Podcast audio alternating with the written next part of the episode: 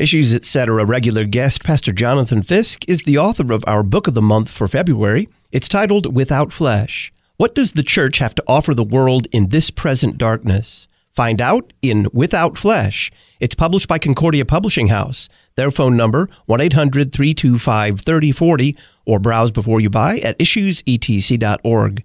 The Issues Etc. book of the month for February, Without Flesh by Pastor Jonathan Fisk. We can thank Hillary Clinton in 2016 for the worst platform language in the history of the platform language. And it was clear she didn't want to vote. So I guess she got what she asked for. For many, politics is becoming their religion, both on the right and on the left. And I think that it's important that we recognize that this is ultimately a spiritual battle. You can't make the mistake of letting the power of the gospel deny the accountability of the human being to resist and reject what God gives. This is Jeff in Michigan, Lutheran layman learning Latin, love, issues, etc. The Christian Church says, so many sectors of it today claim that they take the words of Christ seriously. When Jesus says, love thy neighbor, or when he says things to the effect of take care of those who are poor, they're all on board. When he says things like he would rise from the dead, many of them are also on board with those words. Then he says, this is my body, while holding in his hand bread for his disciples to eat. And then they're not on board anymore. Does Jesus mean what he says? And what are the consequences of not being on board with Jesus when he says in clear, plain language, this is my body, this is my blood? Greetings and welcome to Issues Etc. I'm Todd Wilkin. Thanks for tuning us in live on this Thursday afternoon, the 6th of February. We're going to be talking with Pastor Jonathan Fisk about the Lord's Supper and the church. A little bit later in Hour 2 of Issues Etc., Bill McKeever will join us of Mormonism Research Ministry.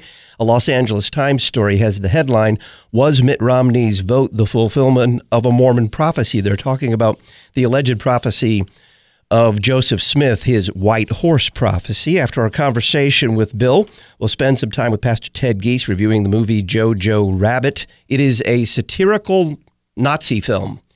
Does it get the work done? Is it funny? Then we'll do listener email and the Issues Etc. comment line. That email, talkback at issuesetc.org, and the comment line 618-223-8382. Joining us to talk about the Lord's Supper in the church, Pastor Jonathan Fisk. He's administrative pastor at St. Paul Lutheran Church in Rockford, Illinois, and author of the Issues Etc. book of the month for February, Without Flesh. Jonathan, welcome back. Good to be back. You say that the church today is at the same time cowardly and arrogant. What do you mean by that? First, I want to make sure it's clear that I accuse myself with that statement as much as anyone else. I think if you're going to be an honest Christian assessing the state of Jesus' church in the United States in the 21st century, you're going to find there's some problems. And then second, the tendency of your animal nature, your sinful flesh, is going to be to want to blame those problems on external realities, external things, not you. And a big part of Without Flesh is the call for all of us to stop doing that and assume from the start that it's pretty bad, something's really wrong, something's really dysfunctional in Western American Christianity. And even though as LCMS Lutherans, we're trying to hold our ground and stand firm in the Word, there's something wrong structurally or worldview-wise with the whole thing. And that means that before we go in and say, I know, here's what, we should kind of enter everything with a bit more humility.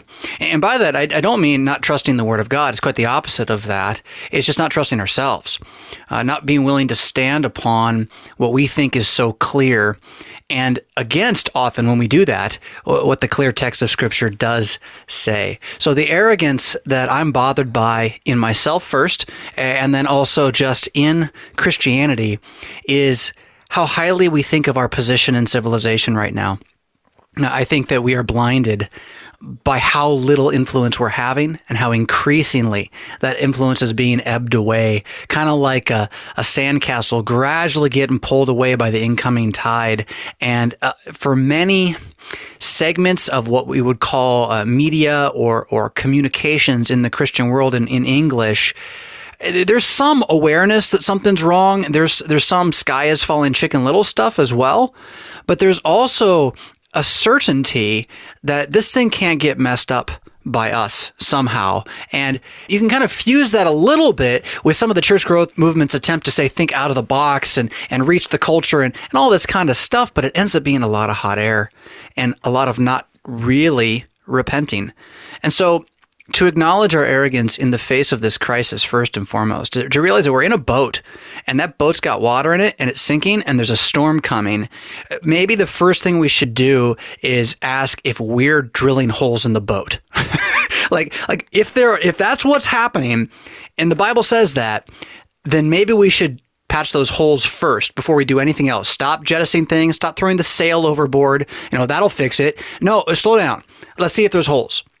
And my experience has been, both as a person, myself, but I also think just as a whole, we tend to not take that approach to asking what's wrong. And then at the same time, we are silenced. I mean, if there is a problem that I think we can all observe, it's that most of us as Christians are afraid to talk about Christianity in public. We don't do it. Why? Why is what I want to know. The early church definitely did that. And they did it in circumstances far more dangerous than the ones we're in right now. I mean, the worst you're going to get is like a social media pat on the wrist, for the most part. There are places in the world, France recently, where certain types of persecutions can be quite significantly more than that. But we're not really there yet in the English-speaking world, and yet we kind of act like we are. And the more we do that, the more we refuse to draw our own lines about what we believe firmly to be true and to live kind of in those boundaries together and to make no qualms about it, make no bones about it. Well, the more we then gradually let go of it ourselves. Because if you will not say what you believe, at a certain point, you don't believe it. At a certain point. Now, it's possible to be a Christian in hiding or something like that, but that's just really not what's going on. What's happening is we are retreating.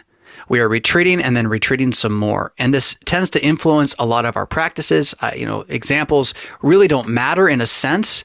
But if you look at the commitment to engaging missionary activity worldwide and locally without regard for the safety of the missionary in 150 years ago, and you compare that to today, it is significantly different. And that's just an example. I'm not trying to call it missionaries or anything like that, but we approach all of it with a hesitancy that you just don't see that in the early church martyrs. You just don't see that in the early church. And so my question is, why am I a coward? This is what I'm asking. Why am I a coward? What am I afraid of? I'm immortal. I'm not going to die.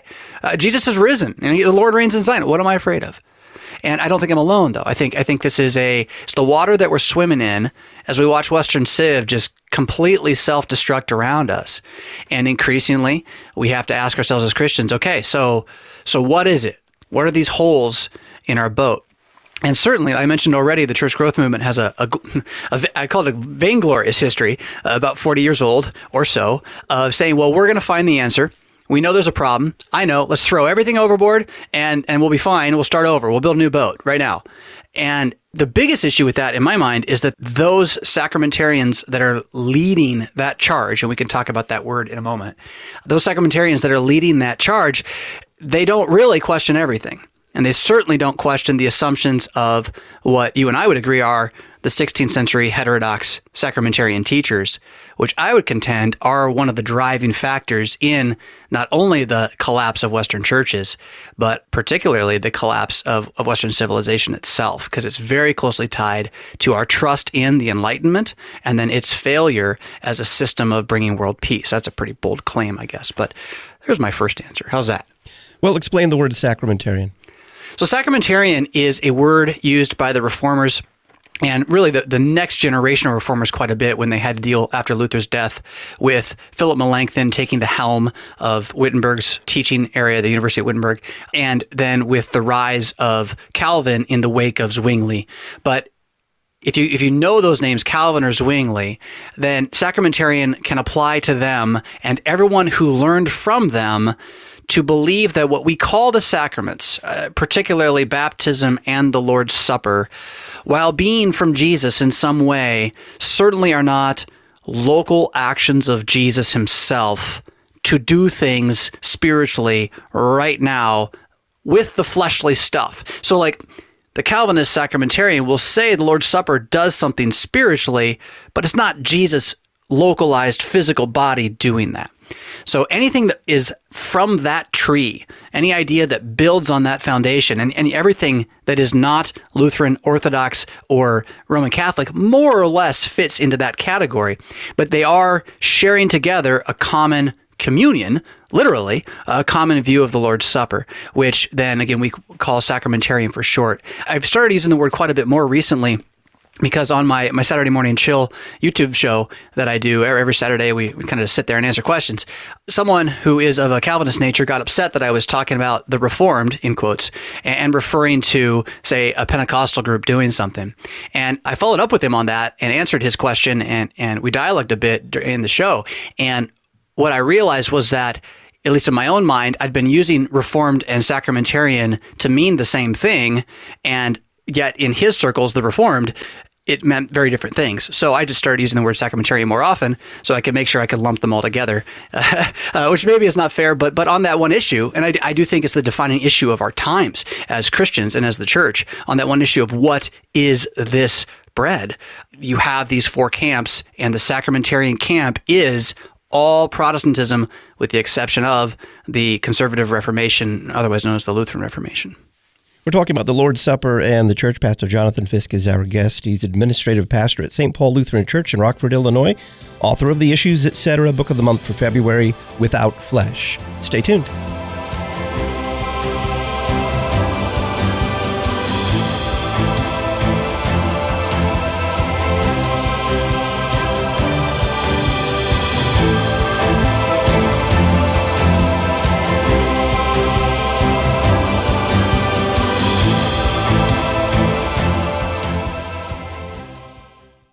This week on The Word of the Lord Endures Forever, we'll study the Spirit of Truth. Jesus leaves his peace, the true vine, greater love, hatred, and persecution. Join me, Pastor Will Whedon, as we continue our walk through St. John's Gospel on The Word of the Lord Endures Forever, your daily verse-by-verse Bible study on demand at thewordendures.org and on the Lutheran Public Radio app. Preach the gospel at all times. Use words when necessary. I prefer St. Paul, who says, faith comes by hearing, and hearing through the word of Christ. And that's what the February issue of the Lutheran Witness is all about, hearing and believing. It includes articles about hearing with your eyes, singing the gospel, listening to the word of God in sermons, and proclaiming the gospel in foreign lands. Visit cph.org/witness to subscribe today. The Lutheran Witness, interpreting the contemporary world from a Lutheran perspective. cph.org/witness. The faith once for all delivered to the saints. You're listening to Issues Etc. At Holy Cross Lutheran Church in Rocklin, California, we keep the focus on Christ every Sunday with ancient liturgy, preaching from the lectionary, and celebration of the sacrament of the altar.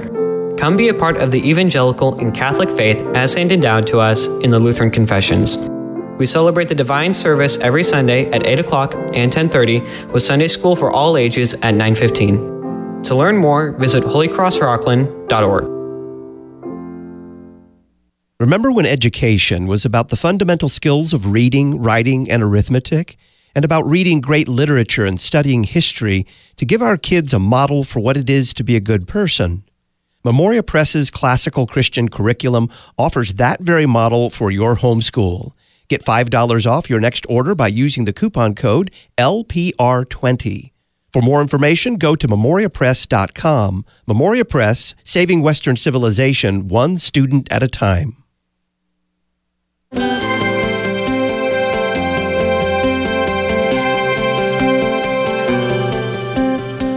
Welcome back to Issues Etc. I'm Todd Wilkin. We're talking about the Lord's Supper and the church. Pastor Jonathan Fisk is our guest, author of the Issues Etc. Book of the Month for February, Without Flesh.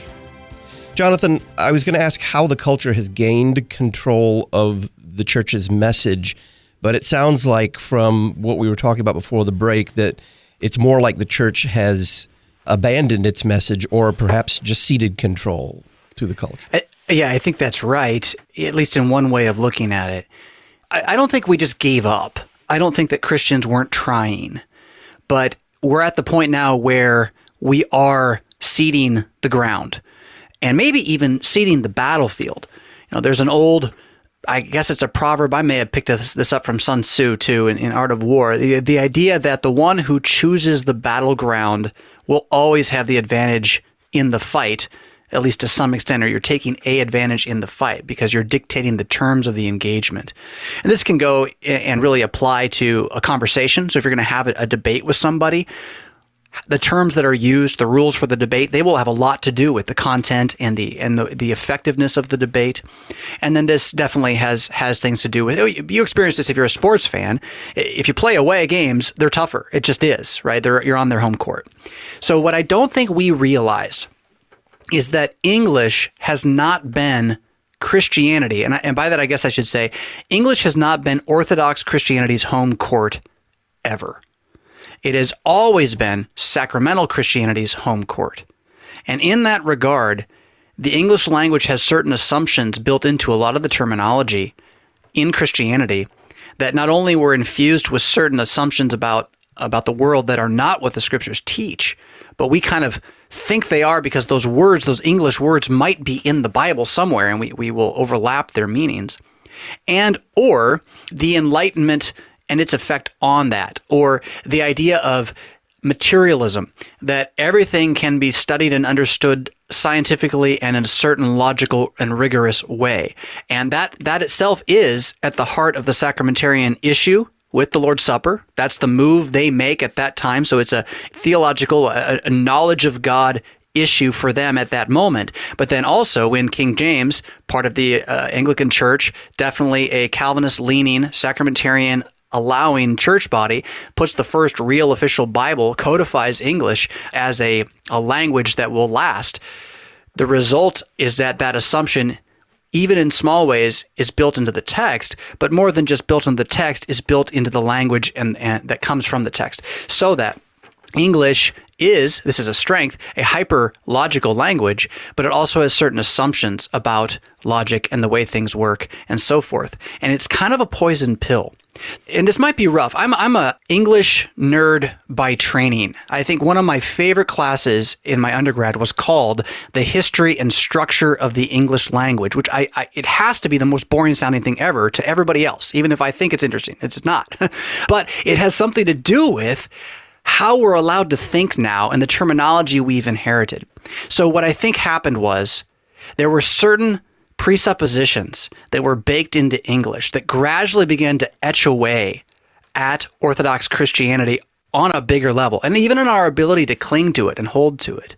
And then over time, those influenced the way that we would look at the rest of the text. And then over time, we didn't even realize what we'd lost by that point, but we realized we were losing.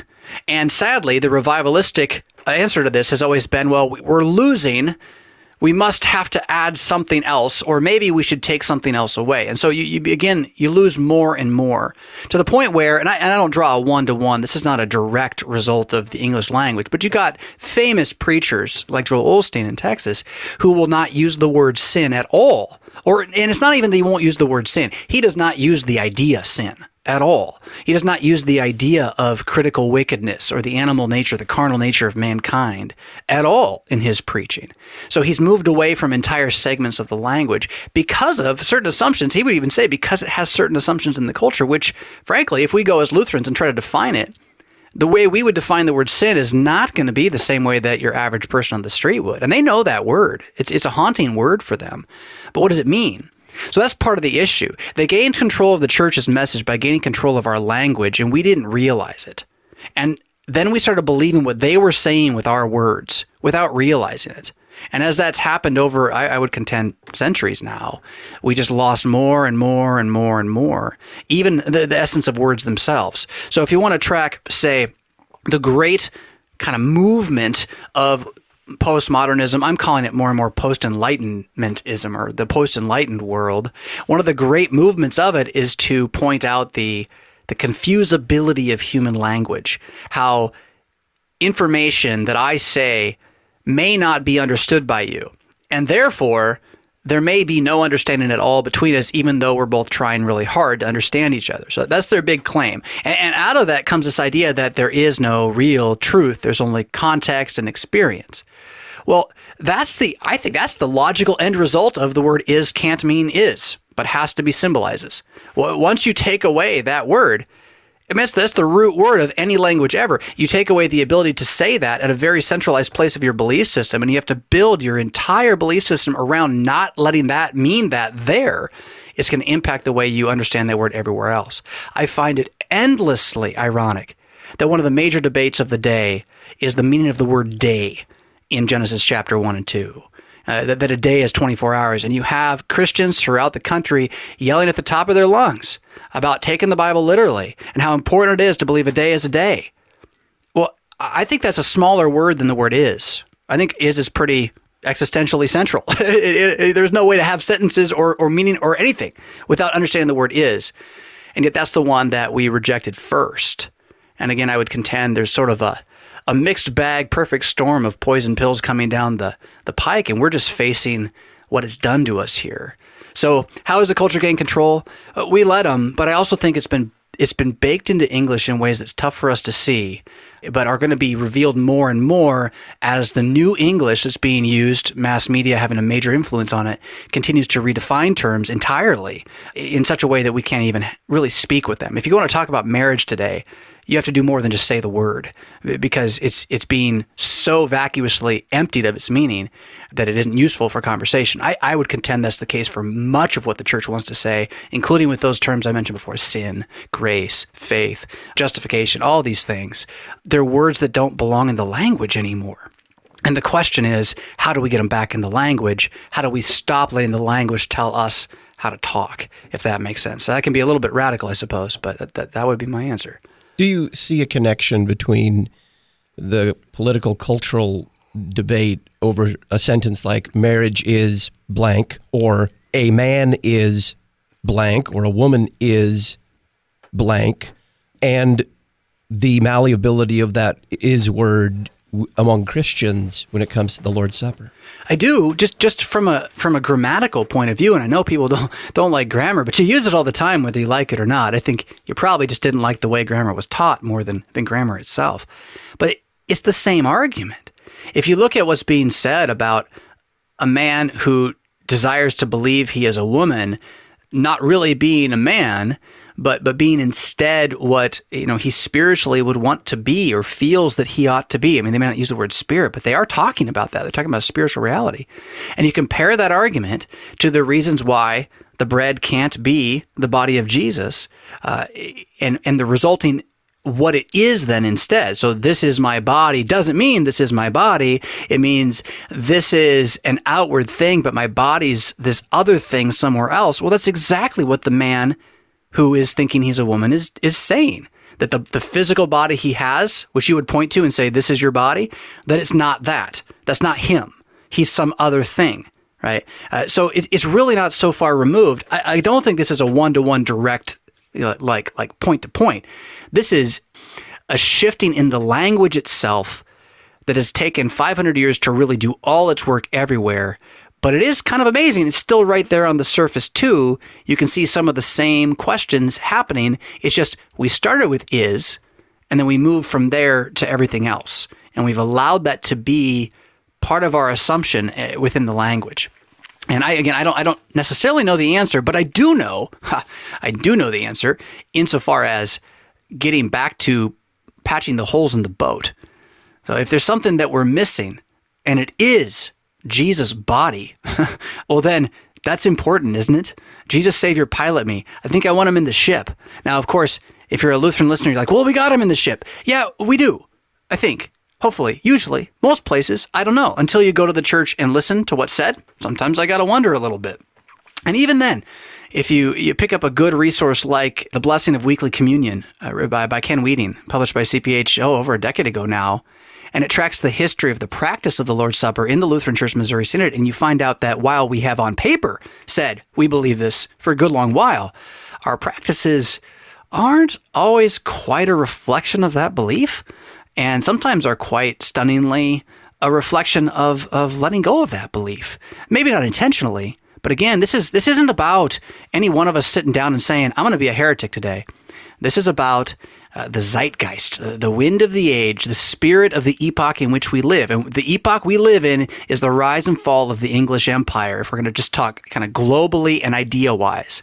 And I'm going to contend that one way or the other, we're moving from what was once, say, the King's English Empire, or we're moving into a significantly more barbaric set of times. And with that will come, well, new language that, we're going to have to work pretty hard to find our way translating into it what we believe, and in such a way even that we can hold it against the stealing of our words by others and reusing them against us. Pastor Jonathan Fisk is our guest. When we come back from the break, we're going to talk about a 20th century German/Australian theologian, Hermann Sasse, and how even then, during his lifetime, he was showing us a way forward against the culture's control of the church's message. I'm Todd Wilkin. This is Issues, Etc.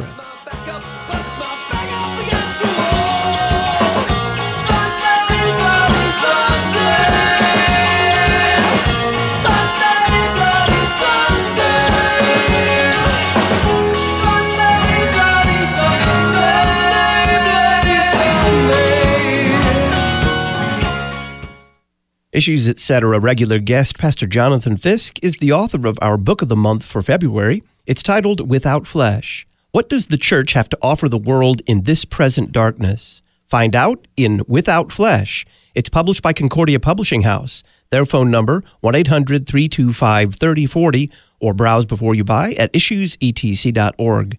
The Issues, Etc. book of the month for February, Without Flesh by Pastor Jonathan Fisk.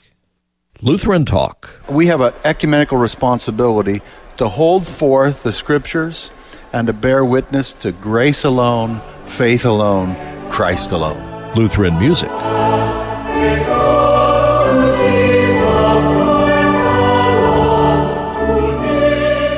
Listen anytime, anywhere in 2020 with the Lutheran Public Radio mobile app. Download for iPhone, Android, and Kindle at issuesetc.org. Lutheran Federal Credit Union serves the Lutheran Church Missouri Synod community with car and personal loans, mortgages, credit cards, checking and savings accounts. Lutheran FCU supports LCMS organizations with its Spotlight Ministry program, and Lutheran Federal Credit Union allows you to make purchases with Apple Pay, Google Pay, and Samsung Pay using your digital wallet. Learn more at LutheranFCU.org. Good for you, good for the church. Lutheran Federal Credit Union, LutheranFCU.org. College Preparation Station in Maryville, Illinois offers ACT, SAT, and PSAT test prep, scholarship application classes, college and career counseling, and more.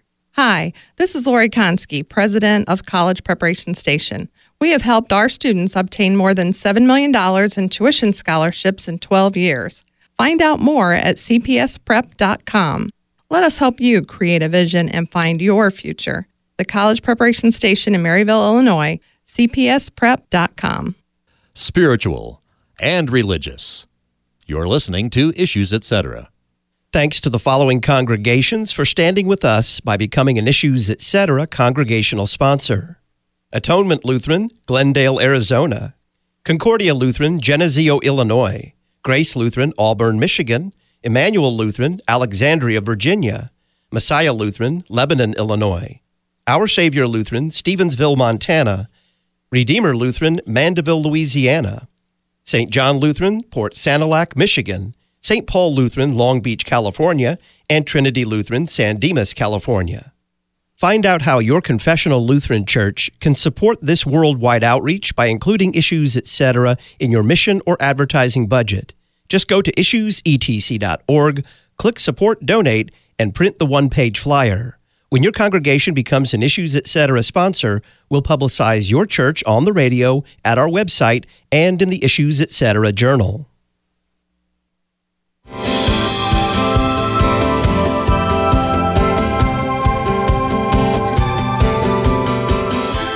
We're beginning a series on the Lord's Supper and the Church with Pastor Jonathan Fisk. I'm Todd Wilkin. This is Issues Etc.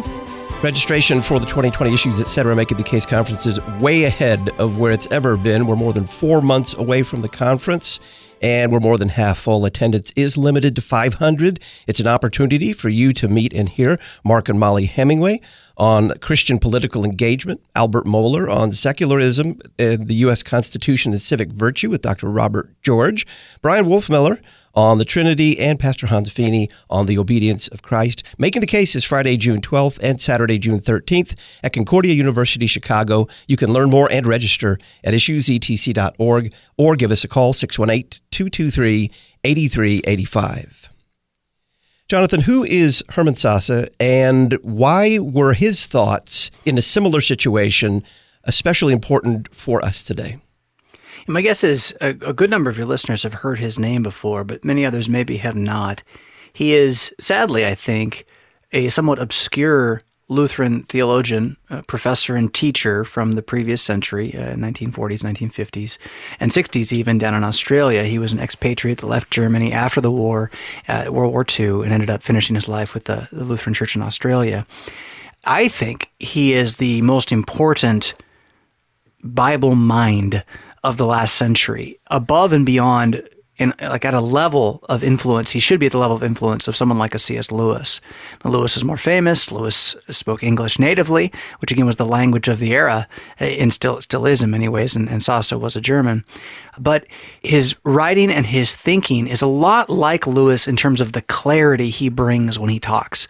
Not everyone can do this, especially in writing, to be succinct, straightforward, knowledgeable, and make sense on a way that many people can read him. Sasse had that ability. Sadly, most of his works have not been published in English in a way that I would say make that accessible. There are a lot of essays that are in volumes, and it's just not the kind of thing that the average layperson is just going to pick up and read. But he is a very clear, very helpful thinker about Christianity under an oppressive or attacking culture, and particularly a sacramental Christianity under an oppressive culture in the midst of a majority sacramentarian resistance. And literally, this was happening for him with the Nazis. The Nazis were the ones that were infiltrating all of Germany. One of the ways they were doing this was through the Christian churches. These were state-run churches to begin with, which wasn't necessarily that bad before this. It wasn't really good either, hence you have the Missouri Synod eventually to become Saxons, leaving to escape it. But it wasn't so bad that, say, they were rounding up people and murdering them or things like that. But the Nazi platform, in order to take control of the civilization, saw the church as a social club / cornerstone of that civilization, a proxy for a town hall in every area. And they knew that if they could infiltrate it, they would be able to then influence the rest of the nation through that slowly. It was the long game. And this is part of my concern with us as Christians. We're not playing the long game, and the world always is. We seem to be going for the short win a lot recently, and it doesn't seem to help us. So Sasse, he was a long game player, and he saw what was going on. He worked at a university where he very much could have been reprimanded, fired, or even imprisoned for some of the things he said and wrote, but he did it anyway. My understanding is that he was largely covered, shielded by a dean or some level of higher management position within the seminary / university there that kept deflecting. So he never quite got the ramifications that he could have because of that person. But he spoke out boldly about the evils of the National Socialist program, the Nazis, as well as then, you would think everyone would have liked that. Well, they did. The Christians did.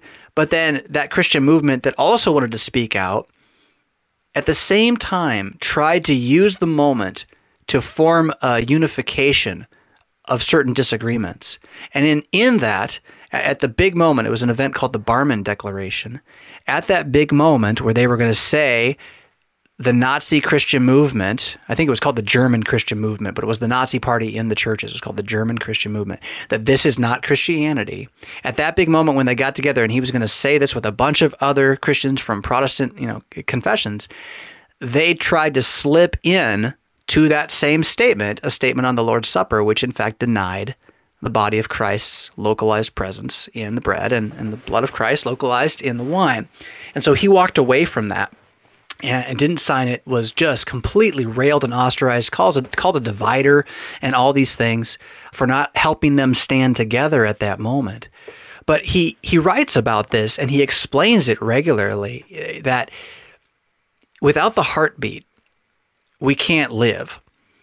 And that a significant majority of Christianity in the world, especially if you count history as well on that side, so Roman Catholics, Orthodox, Lutherans, and then all history up to 20 or so, believed one thing about the Lord's Supper. And now you're asking me, in order to say that the Nazis are bad, I also have to deny that thing. That's a pretty big deal. That shows this is pretty entrenched in your own system as well. And so he writes about it in that kind of a way and with a clarity that I find just tremendously valuable, and doubly so in this, at least in his essay, Church and Lord's Supper, from his Lonely Way, Volume 2, which is not his publication, but one of ours, of his essays I mentioned earlier. He contends that, okay, so Hitler's in charge. You got the Nazis driving tanks down the street, invading all over the place. Your neighbors are beginning to quietly disappear. You know what we should do? We should make sure we're taking the Lord's Supper again because we've stopped and we don't believe it anymore. We should do that, because if we don't do that, nothing else matters. And that's, I mean, he didn't quite say it like that, but he did. He saw that the only way the church could have been infiltrated that much ever was that it forgot what it was there for. And it looked for some other thing to replace it. It allowed that to sneak in because it was hungry. It was starving. It needed food. Why? Because the food had been taken away. As much as the 18th century, 19th century, and early 20th century Protestant churches were preaching some kind of deistic God who maybe sometimes had a son named Jesus who loved you and wanted you to have a good life, the cult-like liturgical hunger and need for the flesh and blood of the living God, well, that had been gone for a while. And when you take that out, well, then you need somewhere else to put your hope, because that's the hope. That's the Christian hope, is that Jesus is here right now, with you, for you, becoming one with you, binding with you. Well, you take that away, you got to put something else in its place. It doesn't matter what it's going to be. Eventually, the devil's going to use it for great evil. And so that's the insight I think he had. And that essay particularly, to me, convinced me, this was over a decade ago, that this is the battleground of our age. Without Flesh as a work is an attempt to take that essay, which, well, I would love it to be very accessible, and everyone can go out and buy Lonely Way Volume 2, find that essay, read it, and do fine.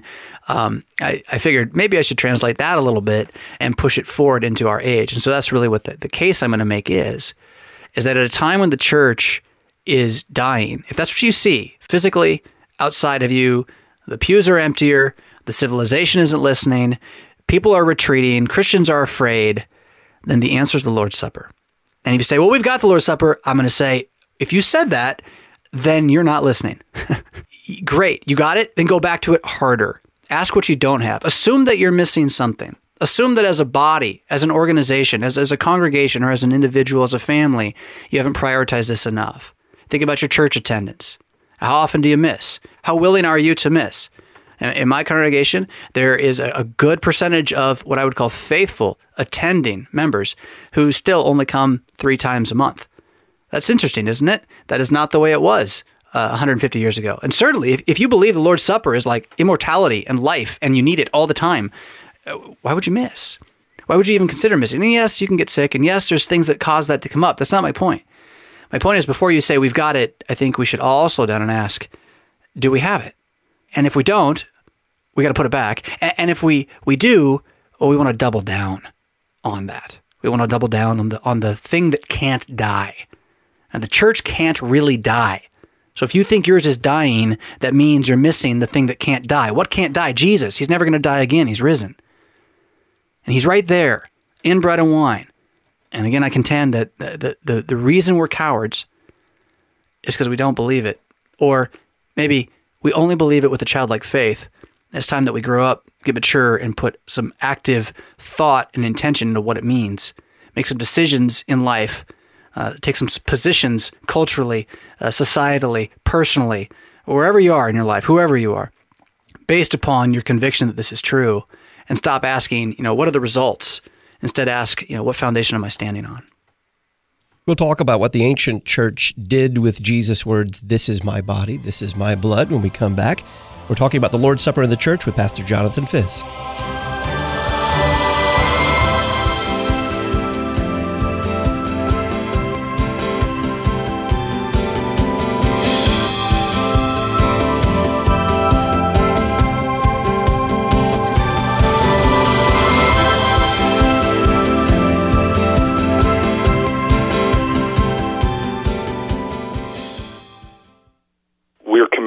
To serve our families and our communities to the best of our abilities, and we should take our vocational responsibilities in these areas very seriously, and I think that involves making sure that we create conditions in America that continue to allow religious freedom and allow our Lutheran faith to continue to thrive, and that we can continue to evangelize. Mark Hemingway talking about his joint presentation with his wife Molly at this year's Issues Etc. Making the Case conference. The fact of the matter is that on those particular issues of religious liberty and preserving our faith from the onslaught of bad cultural and political ideas, things have never been more dire, and it's more important than ever.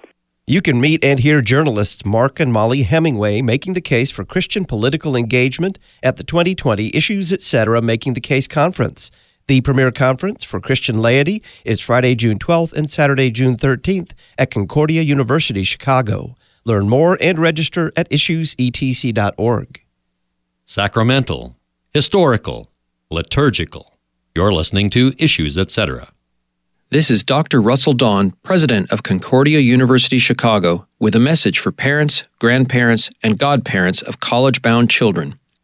Concordia Chicago is a distinctive, comprehensive university of the Lutheran Church Missouri Synod. We're devoted to our Lutheran confession and committed to strong academics. Please encourage your child, grandchild, or godchild to check out Concordia University Chicago at cuchicago.edu. LCMS Rural and Small Town Mission exists to support and encourage congregations in rural and small town settings. In partnership with LCMS districts, RSTM is uniquely positioned to make a major impact in revitalization support, community engagement and outreach training, congregational partnership development, and worker support, through providing and developing resources geared specifically to rural and small-town congregations. Check us out at lcms.org/RSTM or give us a call at our office. We're here to help.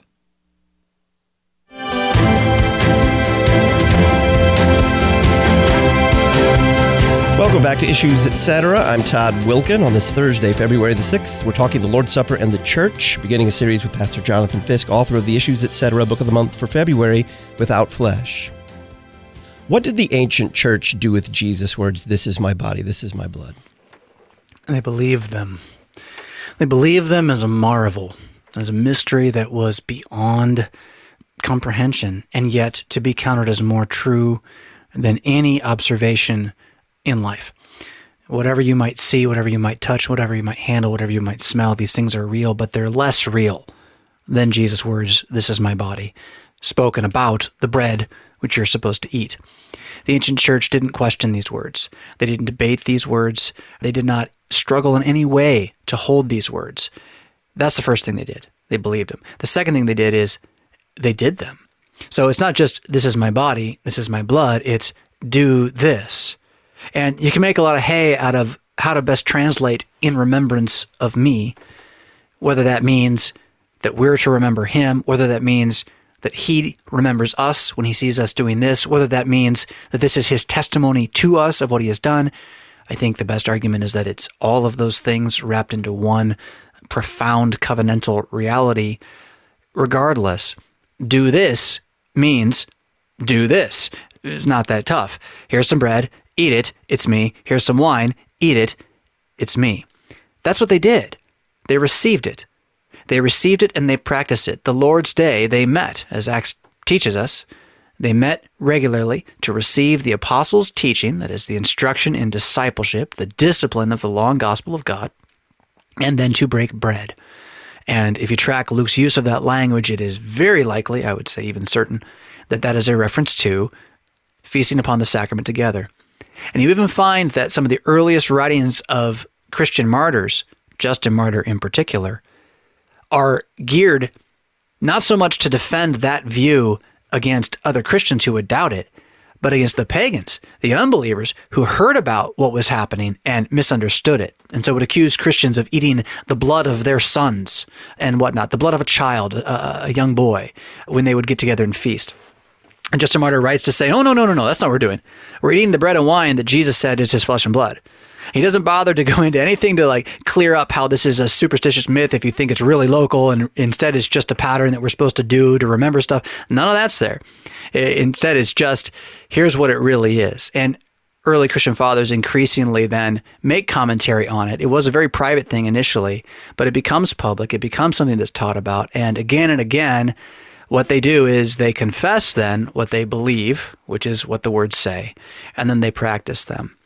And they were so committed to this reality. And I think this is something that's worth pondering. I don't know that we have a way to get there as modern people, but they were so convinced of the supernaturalness of this reality that when it was time for the sermon to be over and the prayers to be done and to pull out the bread and wine and to have the supper, they would go around to all the visitors, say, thank you for coming today. Go home now. We're not done yet, but you don't get to stay. And I don't know how they said it. I don't know that they mattered. It mattered to them quite so much about, marketing and trying to be winsome and all those things that we have to worry about today. Do we have to? We do worry about them today. But they certainly were making no qualms about sharing something different was about to happen. Something supernatural was about to happen. Something cultic, you could say, if you take that away from the modern meaning, was about to happen. Something divine was about to happen.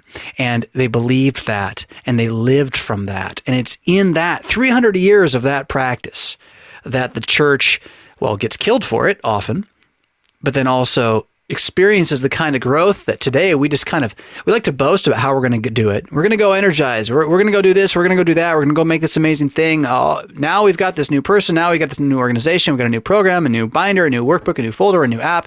Now the church is going to grow. We're all wishing to be that third century church. Well, what did the third century church do? They gathered to receive the supper, often in secret, but in such a way that they wouldn't miss it for their lives. That's what they did. And that was so radically different from the world as it would be today, that people wanted to know more. And they didn't have visitors. They had inquirers is the word that comes down to us, inquirers. What's going on? We don't have that at all now. We don't, our own people don't want to know what's going on. They're like, I can't wait to get home. The game's on in 10 minutes. It's kind of boring. I don't really like all this stuff, but I got to be here. Right? Well, yeah, no wonder we're dying. Aren't you hungry? And so that's kind of the question. And I'm asking myself, aren't you hungry? Why aren't you hungry? What have you got that has convinced you not to be hungry? And do you want to repent of that? Yes, of course. I'm a Christian. I want to. Well, then, okay, where do I go? Back to the supper yet again. Back to burying myself in the single gift. Back to confessing that it's not just about me kneeling to get that gift. It's about everyone kneeling with me and that we are one, even as Christ and the Father are one. And this is a physical reality that will transcend the grave itself. Wow, what a thing. Again, we're all immortals now. And the Lord, He is King and He reigns in Zion. Wow. I think that's a reason to at least combat the fear in your own heart. It's a tool by which you can attack your own heart and say, you know what, heart, you're wrong. You're wrong. And the Word of God is right. And again, it all hinges on the Word is, where is the King? What is He doing? May we trust Him when He speaks? And is he capable of surviving even the collapse of civilizations, or do we have to fix it for Him? They faced torture, they faced death, horrific death in some cases, believing that they had the blood of Christ and His life coursing in their veins, didn't they? Yeah, I think that's a good way of looking at it. I know that some of the modern debates that the sacramentarians have forced upon us, they're not really our debates, have run into corners of, when does the bread that you eat cease to be Jesus, or does it cease to be Jesus? And what happens with the parts that would actually come out the other side and go into a waste fill? That couldn't be God or what? I think it's a bit of a misguided argument. But I do think what your implication there is right. We should believe firmly that what we're eating is in fact becoming who we are. That when God says, when I look at you, I see Jesus, it's not just a spiritual idea. that the flesh and blood you have eaten, which is truly his flesh and blood, has done what those atoms do when you eat them, and they've joined with you. And that is Christ's flesh in you. When the last day comes, it's not just that God and the Spirit are going to raise you from the dead. It's not accidental that the third article of the Creed connects communion of the saints with the resurrection of the dead. You will not be able to stay dead in the same way that Jesus is unable to stay dead, because you are one with him. Right? He is God. He couldn't stay dead. He's alive now. You are now one with him in his humanity. And yet we have this other mystery, right? Partakers of the divine nature. Doesn't mean man becomes an actual deity, but it does mean we participate in the deity by virtue of the person of Jesus. And so, yeah, that's one with you. This is not just a ritual. It is not birthday time remembrances or anything like that. This is a supernatural, mystical, epic, almost mythological. I mean, the pagan pantheons have more of this kind of feel to them. We've had it be stripped from us. This is a massive, supreme God acting in time and space to guarantee your immortality. You're like Achilles, right? Without the heel. It's just different. You have a different kind of sword. You have a different kind of fight. But the invincibility of Jesus himself, that's the thing. That is absolutely the thing. You say that this is why Jesus partook in our flesh and blood. That not only that he might redeem us with that flesh and blood, but that he might feed us with that flesh and blood. With a couple minutes here, what are your thoughts? Yeah. Well, one of the kind of more famous arguments against "this is my body," meaning what it sounds like it means, is the I am statements in John. And one of the most famous of those is, "I am the vine." Jesus says, "I'm the vine, you're the branches." And the argument goes, well, see, Jesus is not a vine and we're not branches, so it's a metaphor. Therefore, this is a metaphor, which is a huge leap, by the way, to just jump across Scripture to some other place and call it a metaphor because I found a metaphor, therefore everything's a metaphor. It's a little weird. But I would contend that the "I am the vine" is very different than saying "I am a vine." He really means it, that he is the ultimate source from which humanity actually physically grows. So the vine, so far as it exists as a vine, some plant somewhere, that's the metaphor, and Jesus is the reality. He is the vine, the root from which the new humanity risen from the grave must physically grow, and apart from him, we can do nothing. And he means that. That's a factual, physical reality. And this is true for our sin as well, because the reason we are animal, carnal, natural sinners is that we are from the vine that's rotten, Adam. We grow from him. We are pieces of him, seeds of him, spread out throughout this world. And if we are to survive his curse, we need a new root or a new tree to be grafted into, a new human. It's not a tree. We need a new human body. We need new DNA. We need DNA without sin in it or connected to it or corrupting it. And that's what he becomes. He becomes the one man born of woman who also, not born of a father and a father's will, father's sin, but only of his heavenly Father, he being sinless is that new man that will live forever. And if we want to live forever, we have to be part of his physical reality. And so what is he doing? He's doing that. He's putting himself into us. And is there for faith, not for sight. So you don't get to see it. You don't get to feel it just yet, because the thing we need to put back is the faith. And of course, these words, which are unbelievable, is precisely what you would need to have to only believe them and not see them. You couldn't have to believe something that was believable. That would be seeable. It's the other way around. So yeah, I think very much the incarnation and the supper are tied one to another, and then they're tied to you and your, what you might call, subjective justification. This is your experience of being justified. It's objectively done. Jesus did it. But to cling to it, to see it, to understand it, to have your mind renewed by it, those are all matters of some experience, and that experience happens every time you kneel before your king and say, "I don't deserve to be here," and he says, "but I'm going inside of you anyway. Go in peace." That, again, I'll contend, is a power and a place for courage that we have it, some of us, but we're not loud about it, and we certainly don't make every decision based upon getting that to spearhead our attacks into the culture, and I think maybe we should. In about 30 seconds, how can a layperson benefit from reading your latest book, Without Flesh? Yeah, well, if you're a sacramentarian and think everything I've been saying is stupid, you should read it because I'm going to argue with you, and I'm going to do it in a way that hopefully is fun, and maybe you'll get a better argument against me, or maybe I'll convince you. If you are a Lutheran who likes what I've been saying, it would help you think about how to engage that very person that I was just describing in your own life, and or hopefully elevate your own piety, drive, hunger, urge, and view of the sacrament of the altar in your life personally, in your congregation, in your family, and really in the mission of the church. So it's a rallying cry, I would say. And so either you're going to get converted to the rally, or you're just going to run a rally harder. You can purchase Jonathan Fisk's new book, Without Flesh, by calling Concordia Publishing House weekdays during regular business hours, 1-800-325-3040, 800-325-3040, or browse before you buy at issuesetc.org. Be sure to request the Issues Etc. Book of the Month, Without Flesh. Pastor Jonathan Fisk is administrative pastor at St. Paul Lutheran Church in Rockford, Illinois, creator of the Mad Christian YouTube channel and podcasts, and author of the Issues Etc. Book of the Month for February, Without Flesh. Jonathan, thanks. Thank you. In Hour 2 of Issues Etc., we'll be talking with Bill McKeever of Mormonism Research Ministry about Senator Mitt Romney's vote to find guilty the president on at least one count of the impeachment charges and Joseph Smith's White Horse Prophecy. Then Pastor Ted Geese will join us to review the movie Jojo Rabbit.